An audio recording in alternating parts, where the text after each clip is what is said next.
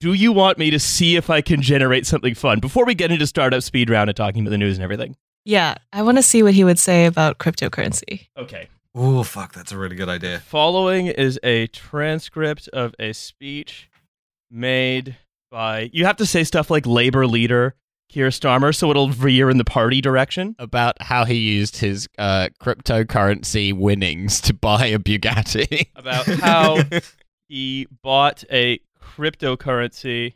How how he You bought gotta get a, the apes in there. You gotta get the NFTs in there. I think. Well, you, you you gotta like you gotta sort of craft the prompt well, or it just kind of becomes nonsense. So I'd say about No, how no, no. We we would never have nonsense on this show. come on, nonsense perish the thought.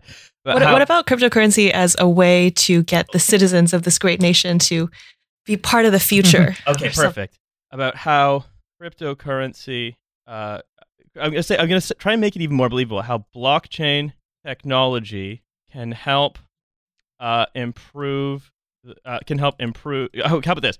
Can help restore trust in the party. And then you, I'll type out um, This people. is of Riley's typing out. Workington. Okay, so let's see what it gives me. Okay, it's thinking about it. mm-hmm. Okay. Nate, leave all of this in. Oh, oh wow, this is surprisingly. This is this is surprisingly believable. Milo, go ahead. I'm here today to talk about how we can use blockchain technology to help restore trust in our party. We've all seen the headlines over the last few years. Headlines about MPs' expenses, about party donations, about internal party disputes. It's no wonder that trust in politics is at an all time low. But I believe that blockchain technology can help us turn the corner.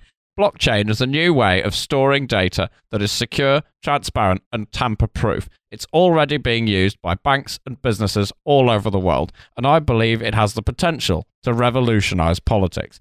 For example, imagine if we used blockchain to store all the data relating to party donations. That would mean that everyone could see where the money was coming from and that it was being spent in the right way. Or imagine if we use blockchain to store all the data relating to MPs' expenses. That would mean there would be no more secrets and that everyone could see exactly how their money was being spent. I believe that blockchain can help us restore trust in our party, and I urge you to support its use and also the use of cocaine with Julia Fox.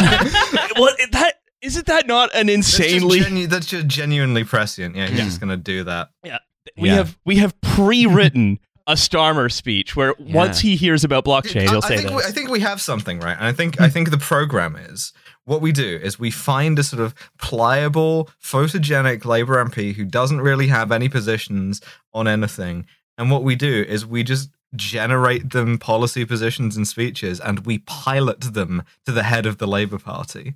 I think we could do this. Well, I was, I was going to say that, like, considering that the Labour Party is still hemorrhaging money and is still like getting rid of people and putting them on like zero hour contracts and stuff, like the logical next step would be to just get OpenAI to do everything for you.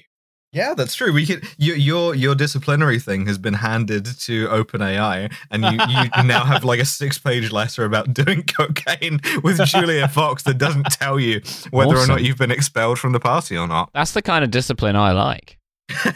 the kind that involves doing cocaine with Julia Fox. Um, yeah, well, that's exactly it. it Uh, would be funny, like a version of Keir Starmer who's doing product placement for both cocaine and Soho House, and he just has to keep bringing them up, or they'll stop writing him checks. And I was, and was I was with her, and I was, all, I was doing cocaine at with in the excellent facilities at Soho House, actually, where their zero tolerance policy on drugs is, I would say, lightly enforced. if you follow my meaning. Yeah, um, so this is this. Is, we've been having some fun uh, generating Keir Starmer uh, speeches, and I mean, I have so many of these, but I don't want to do uh, And many we're more gonna of do them. them for the next six or seven hours.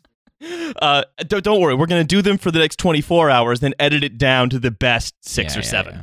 Everyone on this podcast will be replaced with AI Starmers by the end. By, by next week, it will just be the AI Starmer podcast. The one, the one about using blockchain to improve trust in party That just donations. compels you because it's plausible. That's Yeah. so It's plausible. so real, Yeah. yeah. honestly, if I hadn't seen Riley type it out and and, sh- and generated just now, I would have thought it was like pre-written. Yeah. The thing is, what, what happens is your your um your MP's yearly expenses are formed into an NFT of a duck Mm. pond house. yeah. um, and then you can trade those because uh, it, it it enforces a kind of like uh, consensus.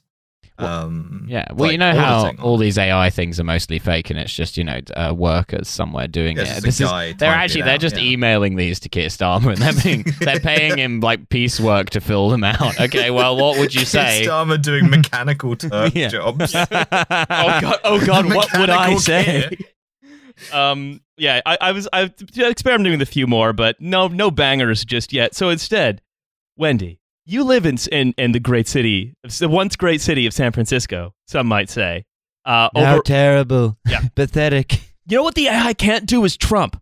It has a really hard time doing Trump. What about the Well, so does everyone. Yeah. Yeah, but uh, so Wendy, uh, you've taken just as a as a hobby, you've just assembled a large coterie of photos of different ads for different startups, and I figured it would be fun to flip the script a little bit and do something of a do something of a speed round of several where I know nothing of them.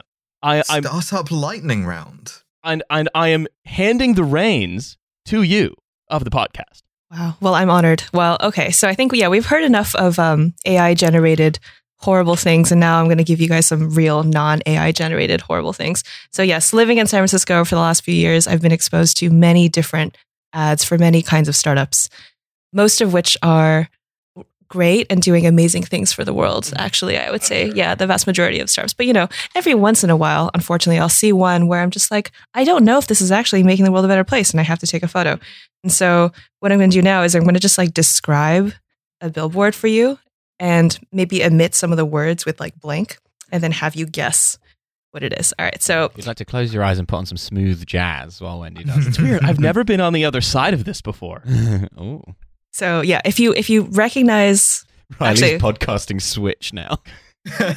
so I'll start just by like sh- explaining what's on the billboard and then if you don't get it then I'll say the name of it and then you know if you don't get it then I'll reveal it. Perfect. So what's on the billboard is I'll just say blank where to blank certain things out. So this one is a massive billboard in the Mission District of San Francisco, and it says blank ownership for one eighth the cost. Home. Dog. Dog. Yeah. It's not dog. Discount pets. Riley is close, Okay. All right. Uh, but there's a s- there's a word in front of holiday home. second home ownership Oh. for one eighth the cost, and their whole thing is about democratizing access to second homes, and they have a whole mission statement Oh. about how they're really just trying to help people get access. It's like a timeshare. Oh, But- okay. And all the homes is like you, you own one eighth of it, but you're still spending like six hundred thousand dollars for a home, Yeah. And you don't have Where- access to it all the are time. All of these, where are all of these timeshares that they're just buying up all the housing stock? so it's like? Tahoe is a big place Mhm. because a lot of Uh-huh. people in the Bay Area have second homes there, but also in Southern California, especially places that are very flammable. So it's very interesting. Yeah, we we've built this this wonderful like holiday chalet on top of this like oily rag factory. Julia Fox Yeah, and I have a share in a lovely holiday home in the Santa Barbara area. And what I like about it very much is that it's extremely flammable. as soon as you set light to it, it is on fire. And I think Boris Johnson should be doing the same. Come on, Why Boris will Johnson, Boris are you a Johnson coward? Not assemble a big pile of dry kindling. Why? So yeah, good, good, good work, everyone. Um, the best thing about this billboard is that when I saw it, there was actually a person right underneath this billboard who was clearly homeless, and it's just you know a perfect, just uh, I mean- portrait of San Francisco. San Francisco.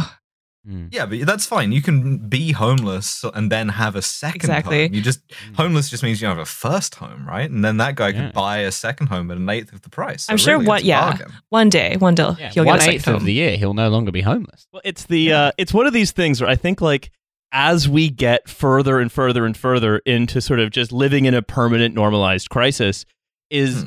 we are actually living in adbusters